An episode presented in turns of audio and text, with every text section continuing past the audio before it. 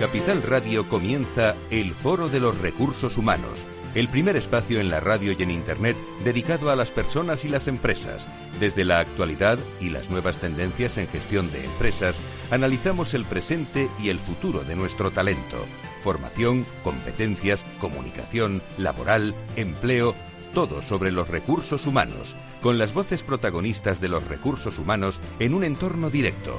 Francisco García Cabello, el Foro de los Recursos Humanos, Capital Radio.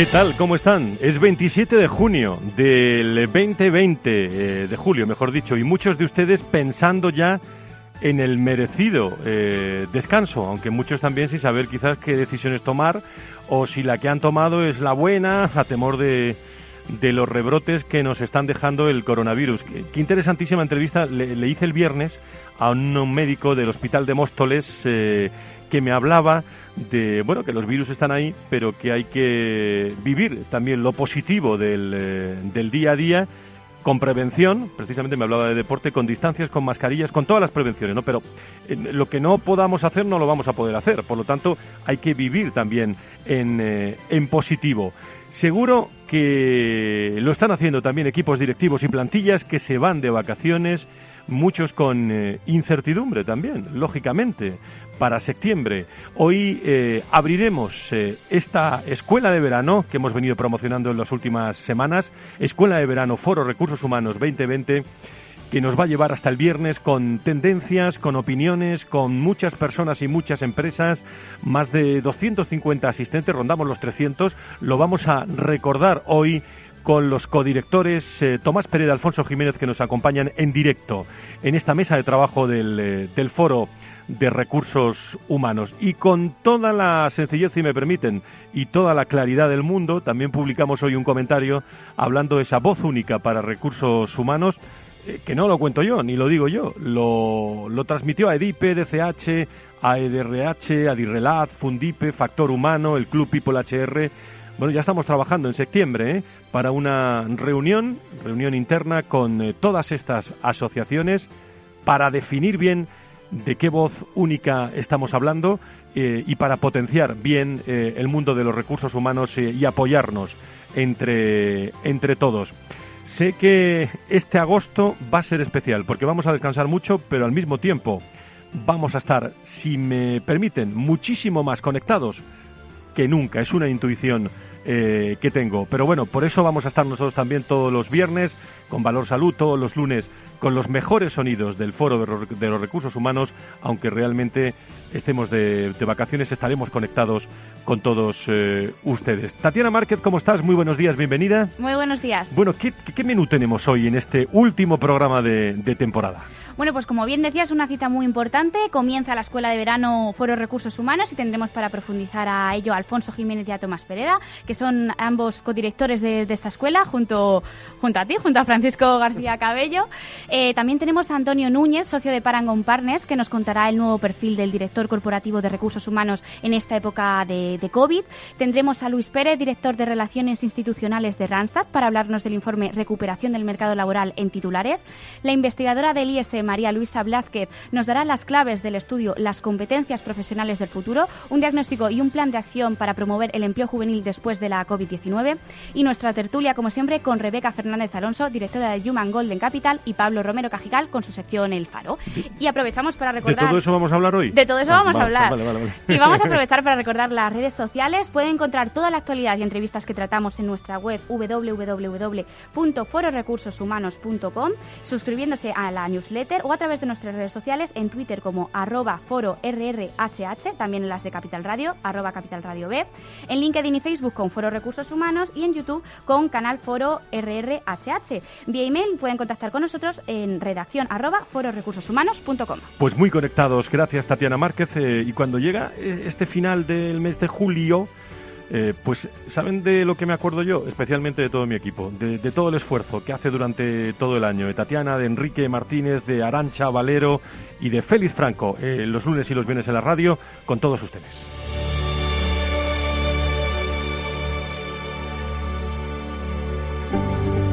Conecta con el foro en Twitter, arroba fororrhh o llámanos a redacción arroba fororecursoshumanos.com.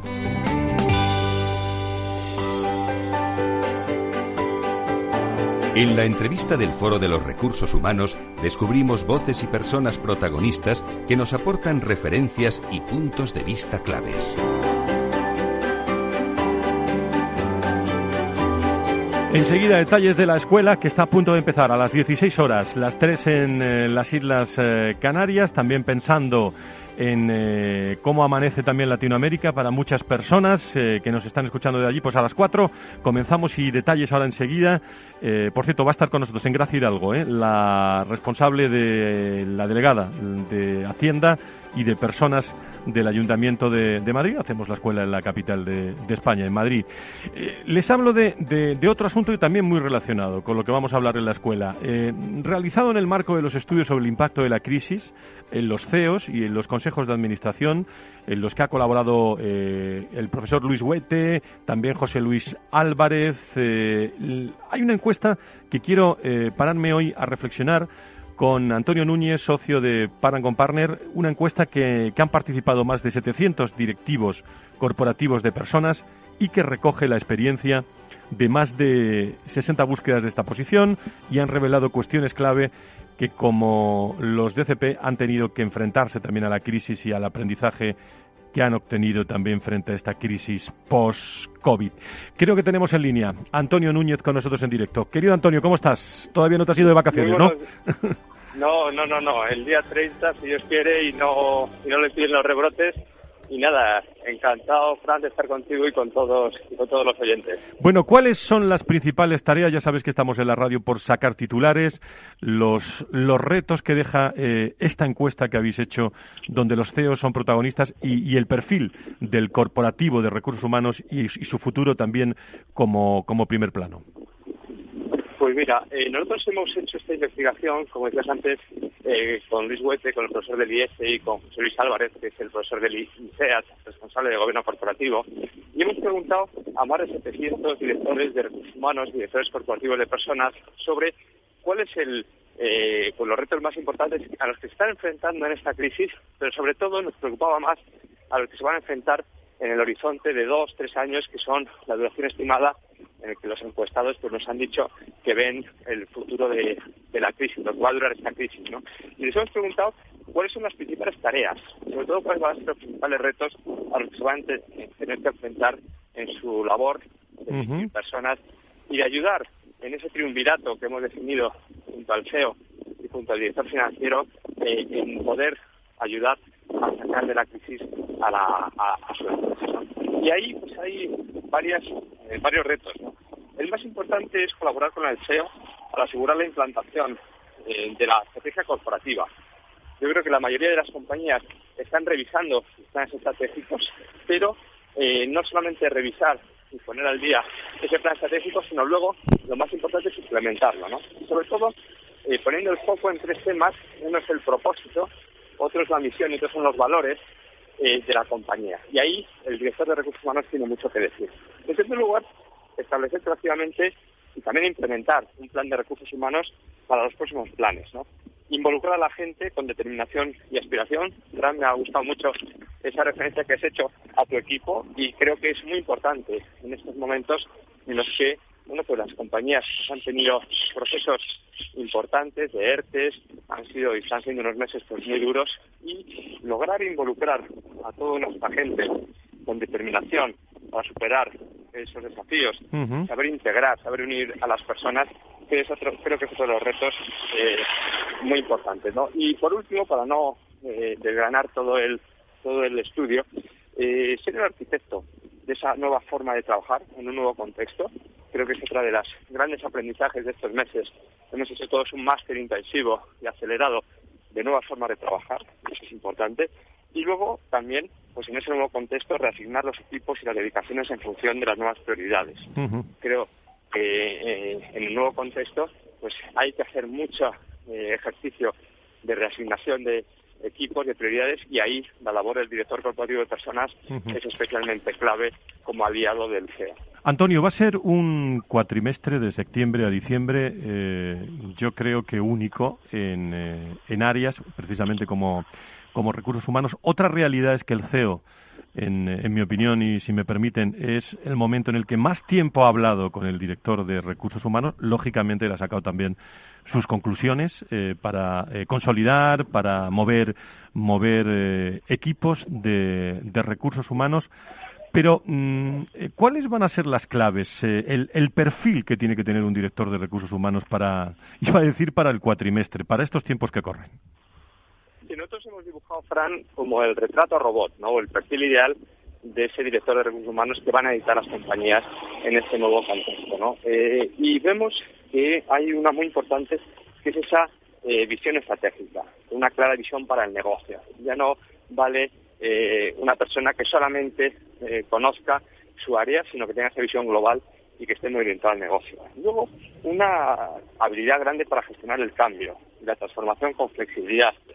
Eh, ser un líder integrador, como decíamos antes, con capacidad de motivar, inspirar, unir a las personas.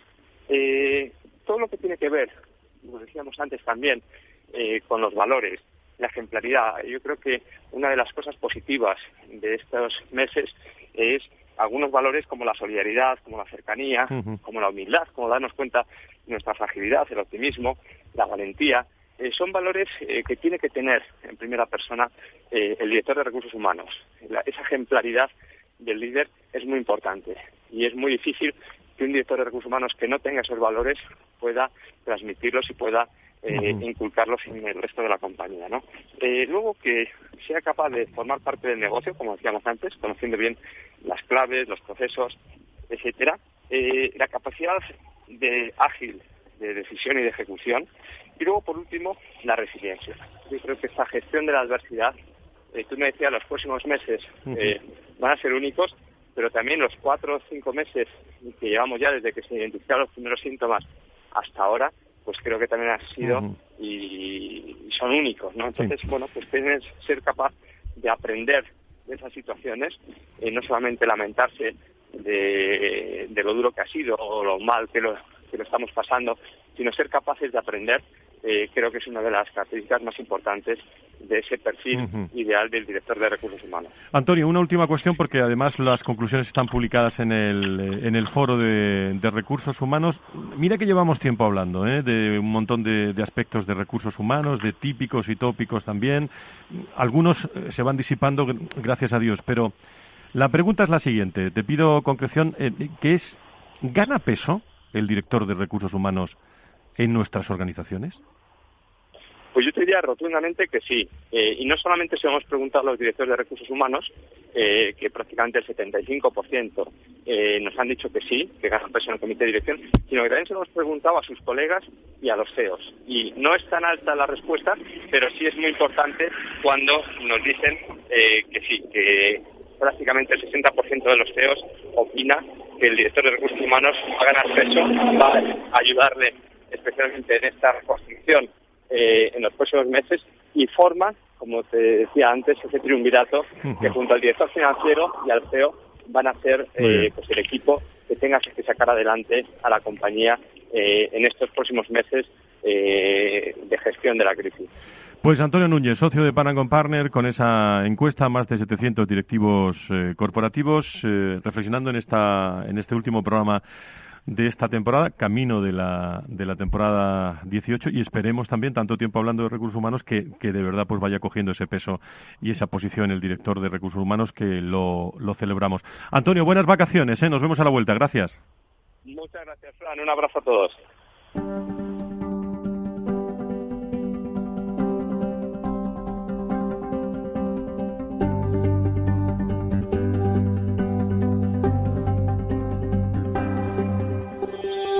El Foro de los Recursos Humanos te conecta con la información clave sobre personas en empresas e instituciones, con un estilo propio, desde la comunicación y la cercanía. Pues lo contamos en directo eh, esta tarde eh, a través de pues el eh, canal, bueno, como un aula, ¿no? se han matriculado más de 250 personas. Comenzará esta primera edición de la Escuela de Verano del Foro de Recursos Humanos con la codirección de Alfonso Jiménez y Tomás Pereda que están con nosotros. A los dos, muy buenos días, bienvenidos. Hola, buenos días, buenos días a todos. Muy buenos días. Bueno, saben todos ustedes que Tomás Pereda es responsable de la red de empresas de la Fundación Más Humano, People Strategy de Foro de Recursos Humanos, Alfonso Jiménez es socio de honor de People Matter, fundador de Recruiting Erasmus y miembro también de la Junta Directiva de la AED. Y bueno, queridos amigos, eh, estoy muy contento, ¿eh? estoy muy contento esta mañana porque qué buen programa eh, se ha lanzado, qué buena aceptación y sobre todo ha sido un placer trabajar con vosotros. ¿eh? Muchas gracias, igualmente. Sí, sí, ha sido una gran idea y además creo que la hemos implementado magníficamente. Bueno, falta el, que se levante el telón, ¿no? Pero, pero mm, yo creo que no pensábamos que íbamos a tener tanto éxito. De hecho, decíamos, vamos a montar mesas con cuatro porque a lo mejor nos falla alguien, tal, se nos quedan tres, pero al final eh, tenemos mesas de cuatro y además un claustro magnífico, ¿verdad? Sí, no, no, es, la verdad es que yo creo que es un programa muy oportuno porque es un cierre de oro y en el momento adecuado para reflexionar sobre todo lo que ha sido el semestre que vivimos peligrosamente. Porque yo creo que desde enero a, julio hemos vivido una etapa en el mundo de la empresa y en nuestras vidas de una manera muy especial. Yo creo que es una muy buena forma de reflexionar sobre lo que ha pasado en el mundo de la empresa y en la gestión de personas de una manera muy concentrada en toda una semana y con un programa muy equilibrado. Y como bien dices, Alfonso, la verdad es que eh, la cocina está preparada ya está todo ahí preparado y solamente falta sacarlo a la sala y que, y que guste. Pues arrancamos a las cuatro, eh, con, eh, son dos horas todas las tardes, eh, pensando mucho en Latinoamérica, también pensando en el año que viene que haya mucha participación latinoamericana, y va a inaugurar este, este acto en Gracia Hidalgo, que es la concejal, la delegada de Hacienda y personas pero si os parece, eh, vamos a desgranar un poco de qué vamos a hablar en estos cinco días y, algunas de las personas que pueden estar con nosotros. Muy bien. Pueden no, pues que van a estar con nosotros. como, como bien decías, eh, tenemos la apertura más institucional, ¿no? que, será a las cuatro, con la presencia de, de Engracia, también la decana de la Facultad de Ciencias Sociales de, de la Universidad de Nebrija, que ha sido pues el socio académico de, la iniciativa, ¿no? Y luego entramos ya directamente en, la primera mesa, es una mesa en donde vamos a analizar pues eh, qué se ha hecho en, y cómo han reaccionado las compañías, ¿no? Y yo recuerdo que, dijimos al principio de, diseñar eh, la criatura, ¿no? Eh, dijimos, oye, vamos a, a pensar em, en, en empresas que sean muy distintas entre sí, y que les haya afectado de una manera muy distinta, muy diversa, eh, pues, pues la situación de la pandemia y la situación de negocio derivada de la pandemia, ¿no? Y así lo hicimos, ¿no? Hemos cogido una compañía con un grandísimo impacto, representando a nuestra principal industria, que es el turismo, y hemos elegido a, el caso de Globalia, que tiene además actividades diversas en el mundo de hoteles, en el mundo del transporte aéreo, etcétera, ¿no? Y pensamos que, que puede ser un, un ejemplo muy interesante de ese sector eh, que, insisto, es, para mí es el más importante del país y además el posiblemente uno de los que esté más afectados. ¿no? Luego hemos ido a una compañía que de repente eh, pues ha tenido que hacer muchísima más actividad que antes, ¿no? que ha sido eh, Globo, ¿no? Con el reparto de comidas para un montón de gente que no tenían posibilidades de salir, de ir a comprar sus alimentos y que han tenido que redoblar el, el, bueno pues el trabajo y además con una mejora sustancial de su reputación eh, antes y después de la pandemia, ¿no? Eh, y nos va a acompañar pues la business partner para, para el caso español, ¿no? Rosa María Martín. Y eh, después hemos elegido una compañía intermedia, yo creo que es en la que muchas más empresas nos vamos a sentir reflejadas, ¿no? Que es el caso de, de Iguay, ¿no? Una compañía que, recordemos, fue de las primeras que, tuvo que reaccionar y que trascendió que habían tenido algún caso.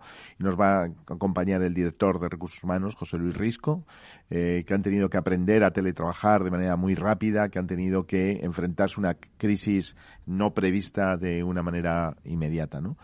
Y la y para cerrar, pues eh, una gran empresa pública o institución pública más que empresa, ¿no? que es el Ayuntamiento de Madrid, donde nos va a acompañar el director general de Planificación de Recursos Humanos eh, Antonio, que nos va a contar pues cómo eh, pues ha afectado a una institución que han tenido que redoblar algunos servicios en el ámbito de la protección eh, civil, en el ámbito de la policía municipal, en el ámbito de los servicios de salud del ayuntamiento y por otra parte pues han tenido otras que, que enfrentarse también al mundo del teletrabajo en otra serie de funciones y actividades. Yo creo que que bueno, es, es, es una mesa tremendamente interesante la de esta tarde ¿eh? y os animo a, a todos los que, que, os habéis matriculado, por supuesto, a, a, a, participar y a ser muy activos en la interacción con los ponentes, porque también lo que queremos es mantener, por supuesto, el espíritu de, de los cursos uh -huh. de verano universitarios de máxima participación. Tomás, y además que Iguay, que promociona toda esta escuela, sí. mañana tendremos la, el lujo de conocer los detalles ¿no? de, del caso especial eh, sí, Iguay. Por la, mañana, ¿no? por la mañana habrá una sesión especial con todo el equipo de Iguay que activó el protocolo de, de, de alarma, podemos decir muchos, muchos días antes que del resto. Con lo cual va a ser, yo creo, un caso muy interesante, una, un caso de éxito pues que merece la pena escuchar y reflexionar sobre ello sobre todo en estos tiempos de incertidumbre, con lo cual eh, saber cómo una organización se activa del tamaño de Iguay pues es muy interesante. ¿no? Uh -huh. Y luego por la tarde tendremos una sesión ya donde enlazamos, después de haber reflexionado con la mesa de Alfonso sobre qué ha pasado en este semestre, pues una de las cosas es el cambio de la manera en la que trabajamos. Yo creo que ha habido toda una serie de... Se han acelerado muchísimas tendencias que venían ya de hacía unos años y la verdad es que la, la, la aceleración de, de lo que ha pasado desde el punto de vista de la manera de trabajar pues es lo que yo creo que ha marcado una característica de esta etapa. Para ello vamos a tener pues, pues una mesa muy diversa con una multinacional española como es Repsol, en donde estará Mercedes Gómez Badiola representando a Repsol, una compañía que ha decidido irse hacia el futuro en este terreno. Otra compañía, en este caso una compañía pública como Correos, una, una, una gran compañía que, que marcará también sus, sus, características. Luego una multinacional centroeuropea como es Algon. Uh -huh. Bueno, en, con Correos tendremos a Concha Lahuela, la responsable de desarrollo interno. Es Mara Conde luego por parte representando a Algon. Y luego, frente a una pregunta, ¿para, ¿para, qué están las oficinas? ¿Para qué sirven las oficinas? Tendremos a Ángel, Ángel Serrano con Sabil Aguirre Newman y luego Federico de Vicente como, como director general de. Pues no se vayan que volvemos enseguida y le seguimos contando la escuela. Una pausa y volvemos.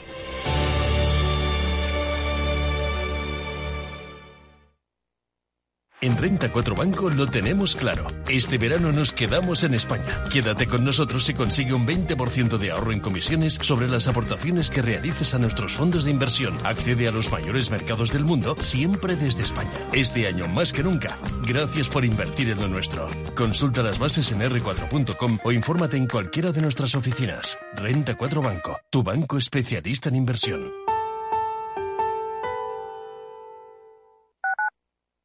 Tu radio en Madrid 105.7, Capital Radio. Memorízalo en tu coche. Disfruta de la mejor cocina gallega en Montes de Galicia. Todo un clásico moderno en el barrio de Salamanca. Disfruta de la variada dieta atlántica, de las mejores carnes y pescados tratados con respeto y transparencia y regados con una de las mejores bodegas de la zona. En grupo, en familia o en pareja, Montes de Galicia te ofrece el espacio perfecto en cada ocasión. Vos. Mus. Mus. Sinesio. Te toca, Sinesio. ¿Qué pasa? Oye, Sinesio, ¿no? ¿Qué, ¿Qué, te pasa a ti? Que te veo muy onnubilado, que no te veía yo así de ausente desde que te prometiste con la maruja. Si es que tengo un aparato que me resuelve todas las dudas. Estoy a la última en los mercados. Anda, mira. Ya está Sinesio con sus inventos. Sinesio el ingeniero. Atiende, Paco. Mira lo que he descubierto. Alexa, ponme Capital Radio, maja. Te damos la bienvenida a Capital Radio. Puedes escuchar la señal en directo o nuestros mejores audios en formato podcast. Directo o podcast. ¿Qué quieres escuchar? Ponme los podcasts, Alexa. Has elegido podcast. Vas a escuchar las noticias de Capital Radio. Con esto, Paco, vamos a echar el órdago a los mercados. Natural. Hornos San Onofre. Somos pasteleros y eso nos gusta. Utilizamos materias primas que nos hacen disfrutar y elaboramos todos nuestros productos de forma artesanal, sin sucedáneos, ni margarinas, ni grasas trans. Sabemos que las cosas buenas son importantes. Con el hashtag buscamos gente dulce. Hornos San Onofre, calle San Onofre 3, teléfono 91 532 9060 y calle Hernani 7, teléfono 91 554 3396. También nos encontrarás en el mercado de San Miguel www.pasteleriasanonofre.com.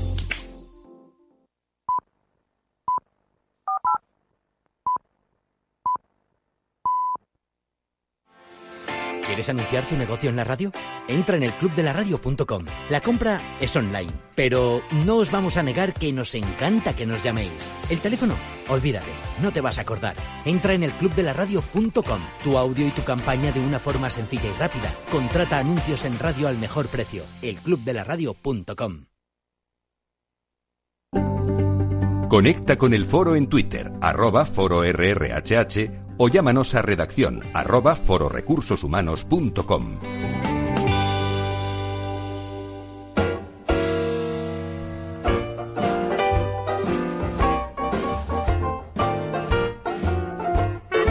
La tertulia del Foro de los Recursos Humanos te aporta actualidad, innovación y conocimientos. Apúntate. Me da mucha alegría abrir esta tertulia del Foro de Recursos Humanos en este último programa, después de camino de los 18 años, anunciando esta escuela de verano que le estamos contando. Bueno, Tomás, te habías quedado en la segunda mesa, la ¿era? segunda mesa, sí. Prácticamente estaba terminada. Yo creo que vamos a tener grandes cinco, cinco grandes ponentes muy diversos y, arrancando, bueno, arrancando, continuando con, con, la primera mesa que ha comentado Alfonso y para dar paso, paso a, la, a, la, tercera que hablará de experiencia del empleado y que ya liderará Alfonso. Bueno, por la mañana vamos a tener un taller también que va a ser sobre cómo acceder a la gente joven a través de la plataforma Recruiting Erasmus, que son los que se han encargado de prepararlo junto con la Universidad de Nebrija. Y luego por la tarde, efectivamente, tenemos una mesa también muy interesante, ¿no? Y es cómo han vivido la experiencia los empleados, ¿no? Cómo han vivido el, distanciamiento, cómo han vivido el tener que quedarse, muchos de ellos, a trabajar en su casa de una manera que no habían hecho nunca, ¿no?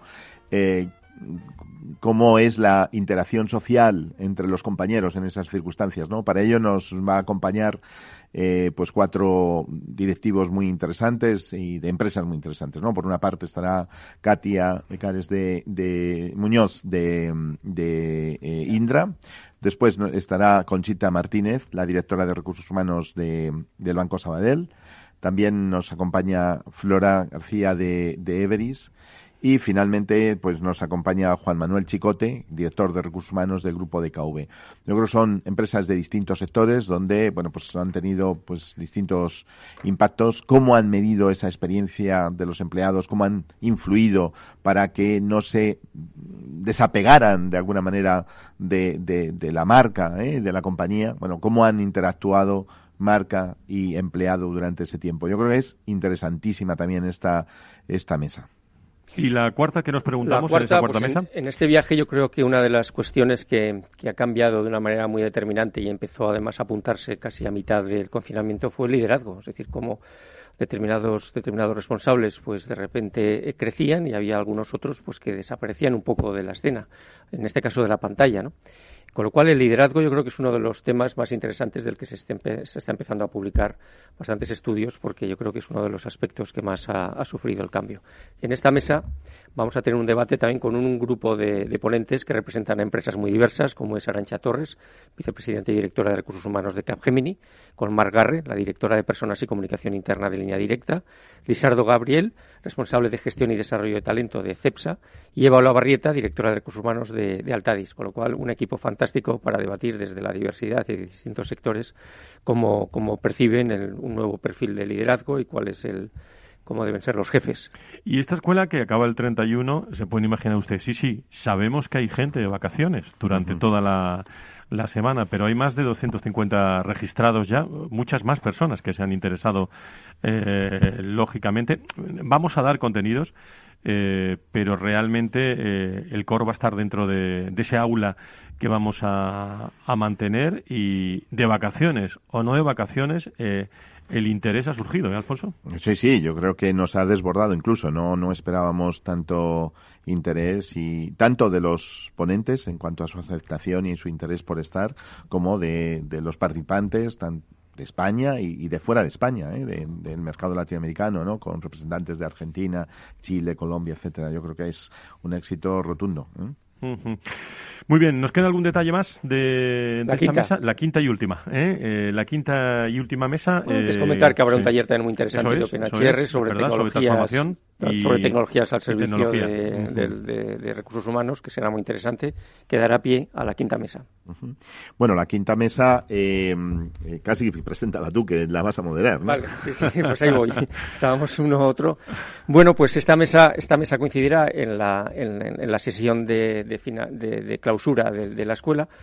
Y es una sesión que empezará por las, lo hemos pasado la mañana, porque hacer una sesión por la tarde, a las 4 de la tarde, un 31 de julio, un viernes, pues era un poco, un poco arriesgado. Entonces es una mesa en donde, en donde eh, miraremos hacia el futuro, hacia el corto, hacia el medio y hacia el largo, todo lo que nos dé la bola de cristal, y para ello contaremos nuevamente con, con- con cuatro grandes eh, ponentes, como es Manuel Pinardo, director de Recursos Humanos del Corte Inglés, Emilio Cortés, eh, eh, People and Sourcing Director de Volutio, la antigua British Telecom, Jaime Sol, socio director de People Advisory Services de, de EY nuevamente, como patrocinadores de este programa, y David Isaac Tobía, socio director de Sagardoy Abogados en Cataluña, que además pondrá un, un especial foco en dónde estamos respecto al, al anteproyecto de ley sobre teletrabajo en, en España. Bueno, pues me está entrando una gana enorme de escuchar ya a los protagonistas. Realmente, pues impresionante este, este plantel de, de personas con la Fundación Humano, con App Spain, con OpenHR,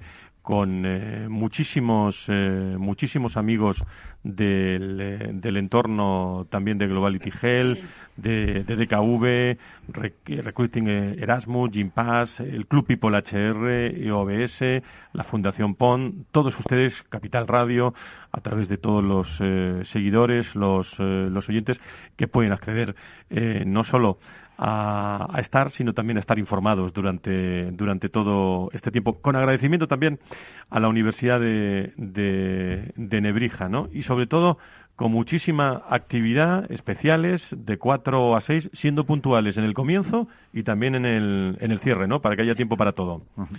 No, y la guinda. Que... Es verdad, es verdad, es verdad. Tenemos Que, un... claro, que no, no me estoy acordando del viernes porque queda todavía mucho, pero una gran guinda al fondo, Alfonso. Así es, eh, vamos a cerrar con una conferencia de clausura que va a impartir ni más ni menos que Elena Herrero, la presidenta de HP, y a la que le hemos pedido que nos hable de cómo las tecnologías nos ayudan a ese viaje al futuro eh, que de alguna manera nos nos va a hacer trabajar de una manera distinta, bueno, pues como hemos tenido que aprender, ¿no? Yo creo que va a ser interesantísimo también la visión de, de HP a través de su presidenta que ha cedido a, a acompañarnos en el cierre.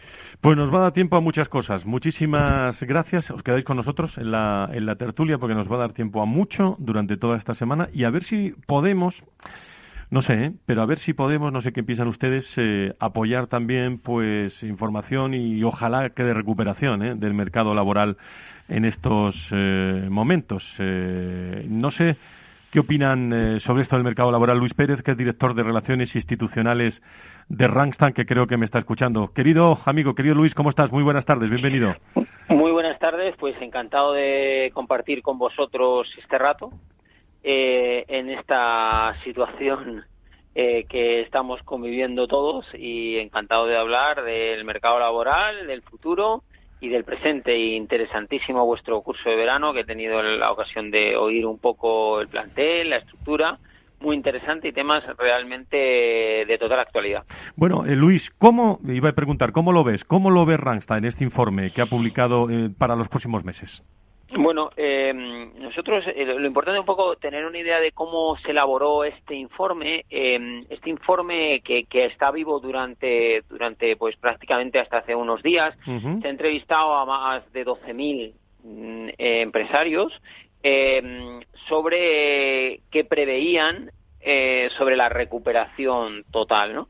Eh, y bueno, hemos visto que por un lado eh, hay empresas que no prevén su recuperación hasta el 2022. Es decir, eh, es un largo periodo de tiempo que parece que tiene cierta relación con lo que estamos viendo que está pasando en estos momentos. Es verdad también que un porcentaje muy importante de ellas esperaba su recuperación eh, en el 2021, en el primer y el segundo trimestre del, del 2021, es decir, estamos hablando que un 20% del total de las empresas esperaba recuperarse en el principio del 2021 y en el segundo trimestre pues cerca de un 13%, mientras que durante el 2020 pues estamos hablando de que cerca de un 34% eran las empresas que esperaban eh, una recuperación. Luego, pues los números, según a partir del Q3 ya bajan, es el último periodo eh, que tiene, pues no dos dígitos, pero casi, donde cerca del 8% esperan la recuperación en el 2021 Q3 y a partir de ahí, pues ya los números bajan eh, para ser muy muy insignificantes. Bueno, al final depende también del tipo de empresas y los sectores, eh, que sería para el Q3, el Q3 del 2022, ¿no? Pero bueno, nos da una idea que parece que la recuperación en, en V no, no va a ser así y que tenemos en todo momento pues distintas eh, amenazas, todas muy ligadas con la, con la crisis sanitaria y que es imprescindible la búsqueda de entornos seguros, tanto por las administraciones como por las empresas, para que en todo momento podamos eh, conseguir dinamizar lo más posible la economía y no entrar en ningún caso en, un, en otro parón total, porque podríamos llegar a un colapso de muchos sectores. ¿no? Lo que parece claro, Luis, eh, eh, como, como última cuestión, que, que, que bueno, que parar parar, fruto de, de, esa crisis sanitaria que nos recuerda el mes de marzo-abril, mm, bueno, sería, bueno, lo peor, ¿no? Sería letal, ¿no? Yo creo que sería letal para la economía eh, daros cuenta que mm, fueron meses, eh, fueron bueno, semanas y meses realmente donde, bueno, ya hemos visto las previsiones del PIB. Además, eh, lo que está pasando es que las previsiones son muy diversas. Nunca ha habido tantas diferencias sobre unas previsiones y otras, ¿no?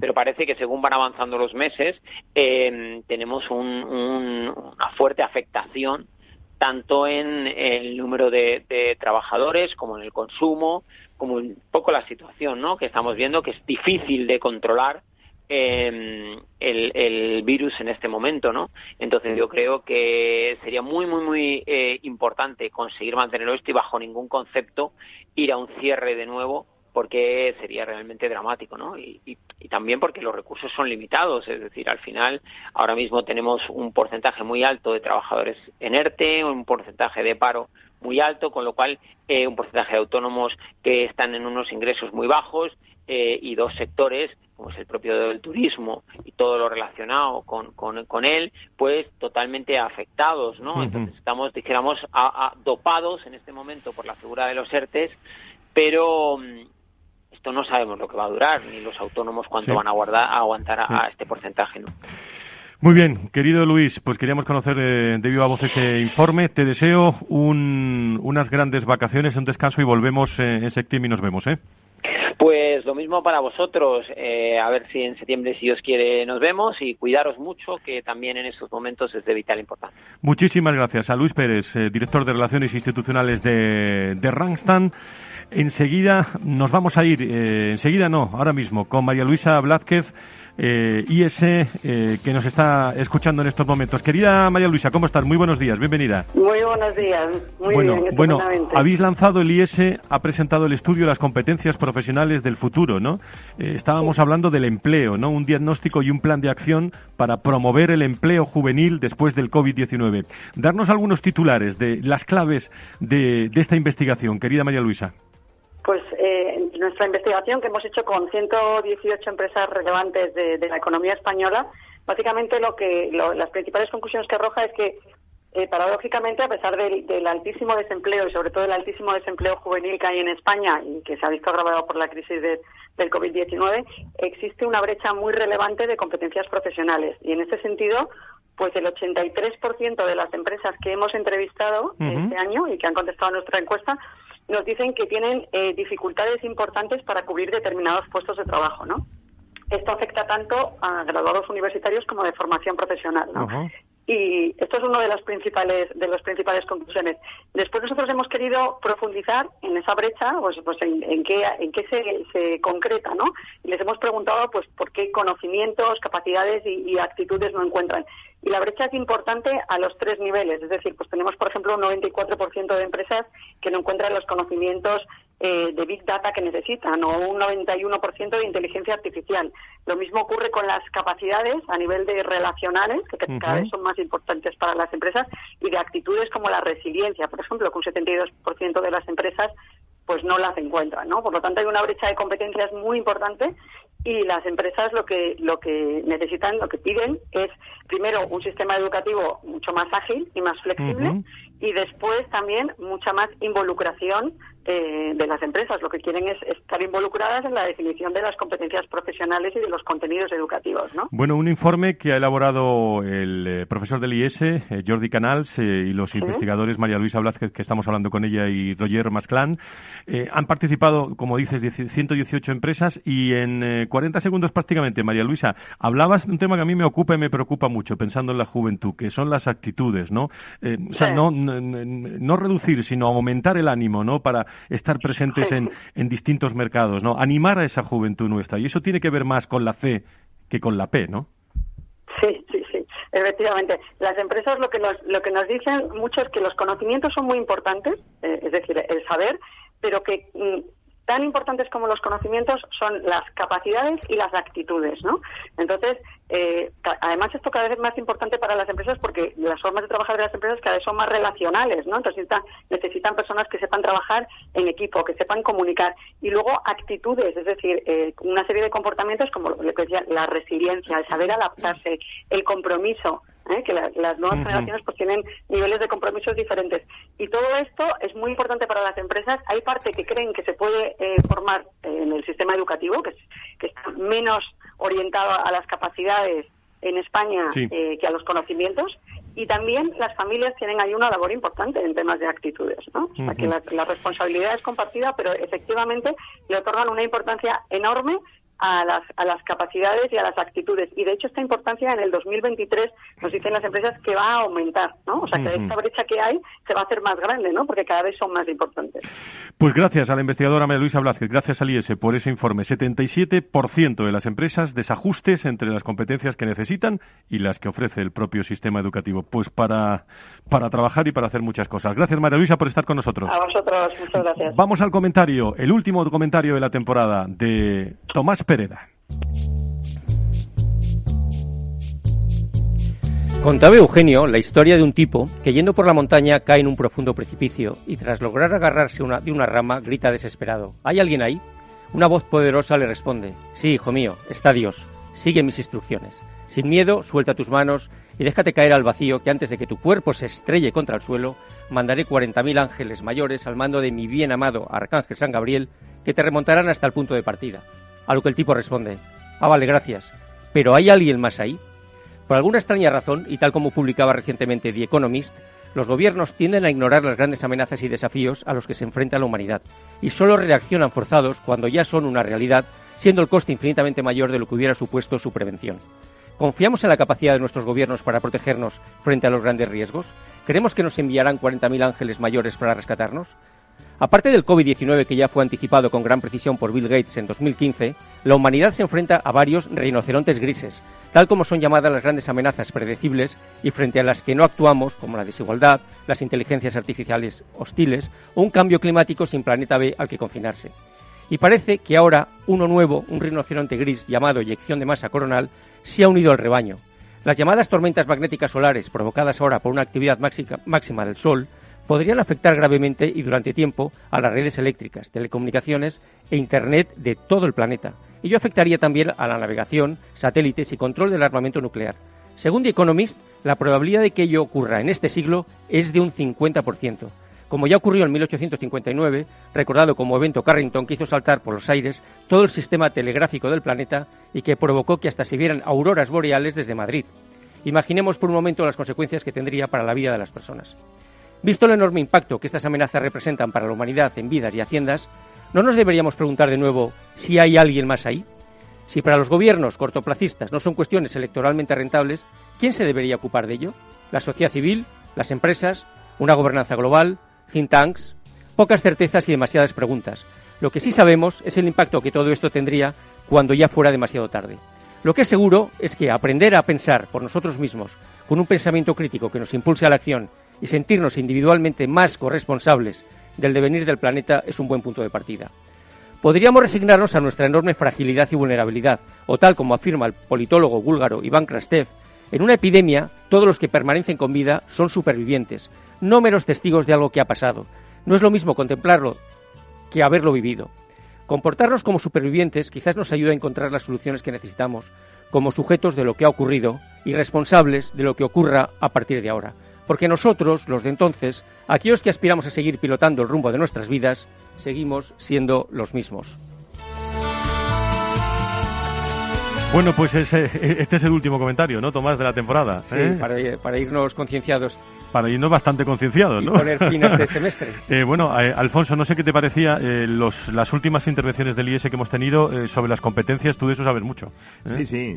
A mí me parece un estudio muy interesante que tenemos que mirar, pero me preocupaba que el, el, el, la fecha de, del, del estudio de campo, ¿no? Porque yo no sé si antes o, si, si, el estudio de campo se ha hecho antes o después de, del COVID, ¿no? Yo uh -huh. creo que los resultados no necesariamente tienen que ser exactamente los mismos. Pero bueno, era una mera curiosidad. Ya lo miraremos. Rebeca Fernández Alonso habitualmente nos escucha y nos habla desde Londres, pero creo que ahora está en España. Eh, le han dejado pasar y lo que no sé cómo volverá. Eh, querida Rebeca, ¿cómo estás? Bienvenida. Buenas, buenas tardes.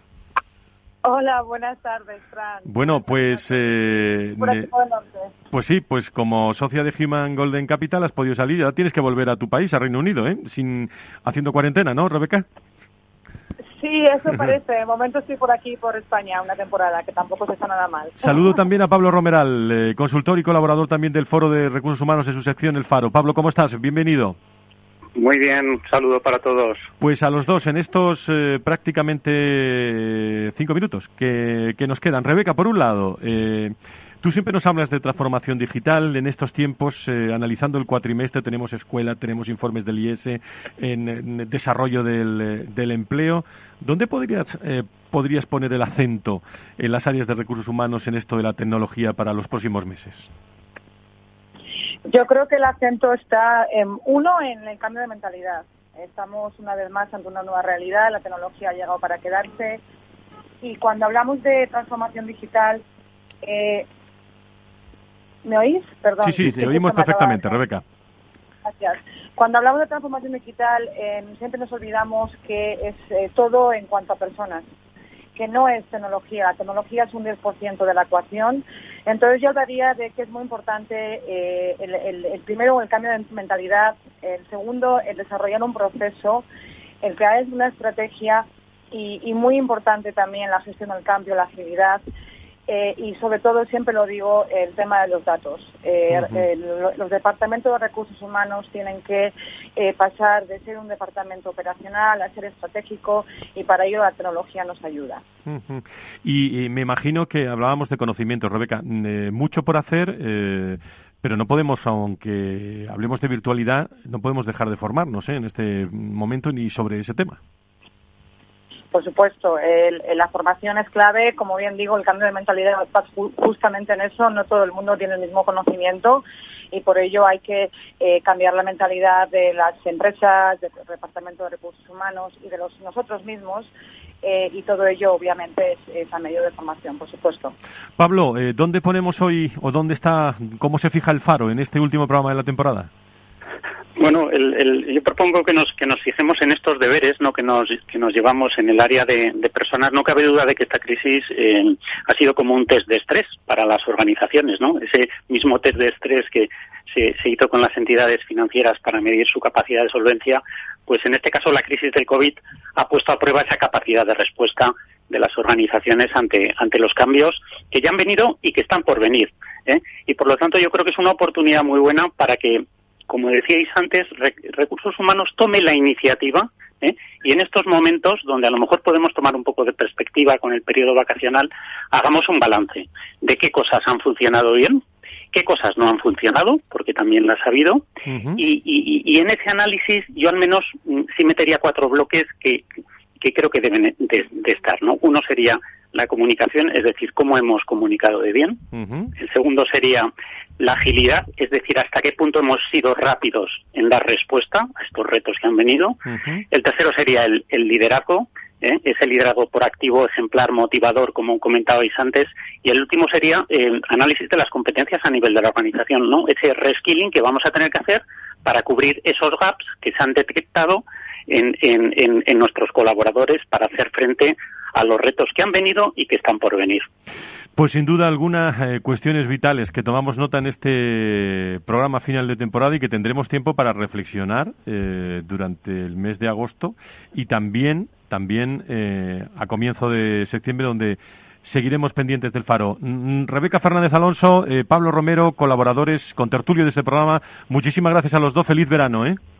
Muchas gracias a vosotros. Felices vacaciones. Felices vacaciones. Bueno, Alfonso eh, y Tomás, eh, como siempre sabéis que acabamos con un tono musical. Y antes de empezar esta, esta escuela eh, a las a las cuatro y con mucho trabajo que tenemos durante toda la semana, si algo tiene que sonar, eh, realmente son estos tonos musicales que van a escuchar todos ustedes, que nos van a hablar precisamente de, bueno, de lo importante que es eh, esta vida en la que estamos desarrollando, eh, pues nuestro día a día con muchísima ilusión, pero agarrados a la vida, ¿eh? Lo importante que no quiero más cadenas que me aten a la pena. Ahora es el momento de escucho cada paso, cada latido y cada sueño que me aleja del fracaso. He vivido mil historias y aunque no todas fueron buenas, siempre merece la pena seguir luchando aunque no duela. Y agárrate a la vida, asómate al balcón de las sonrisas que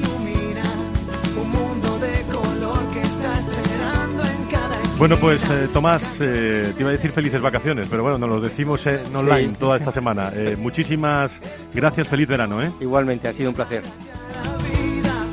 Alfonso, muchísimas gracias, gracias a todo el equipo de Recruiting Erasmus también y muchas gracias a ti por tu colaboración en esta escuela y estar con nosotros. Tiempo tendremos en septiembre de hacer también reflexión de, de todos los aspectos claves. ¿eh? Encantado y hasta dentro de un ratito. Hasta dentro de un ratito, muchas gracias. Y a todos ustedes, eh, queridos amigos, eh, todos los lunes eh, seguirán con sonidos de recursos humanos a través del mes de agosto y el, la próxima temporada mucho más. intentaremos que mejor con todos ustedes, con los contenidos fundamentales, con las personas y con las empresas, como venimos haciendo prácticamente los últimos 18 años en el foro de, de recursos humanos. ¡Feliz verano! ¡Adiós!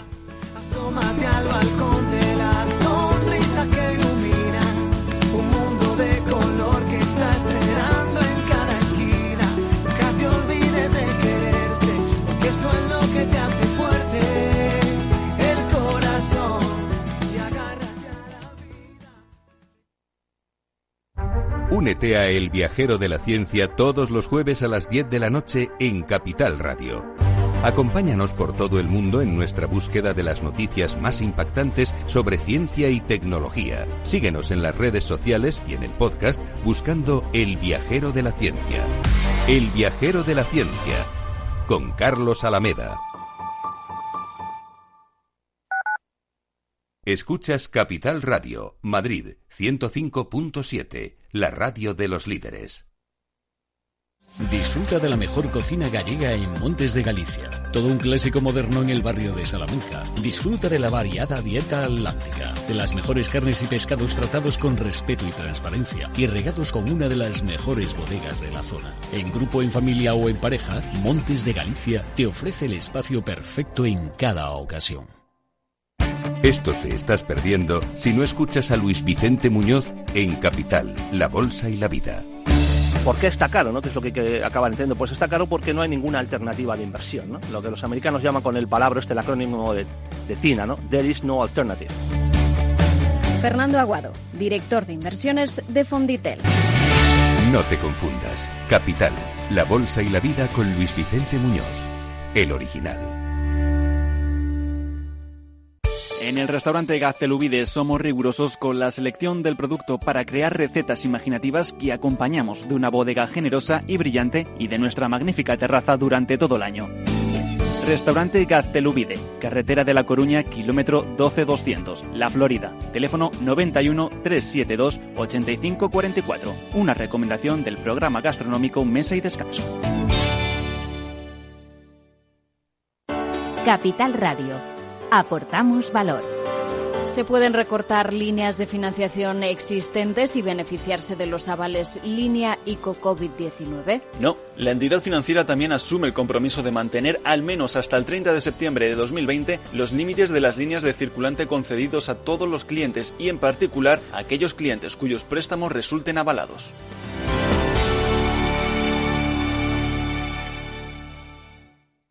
Capital Radio. Siente la economía.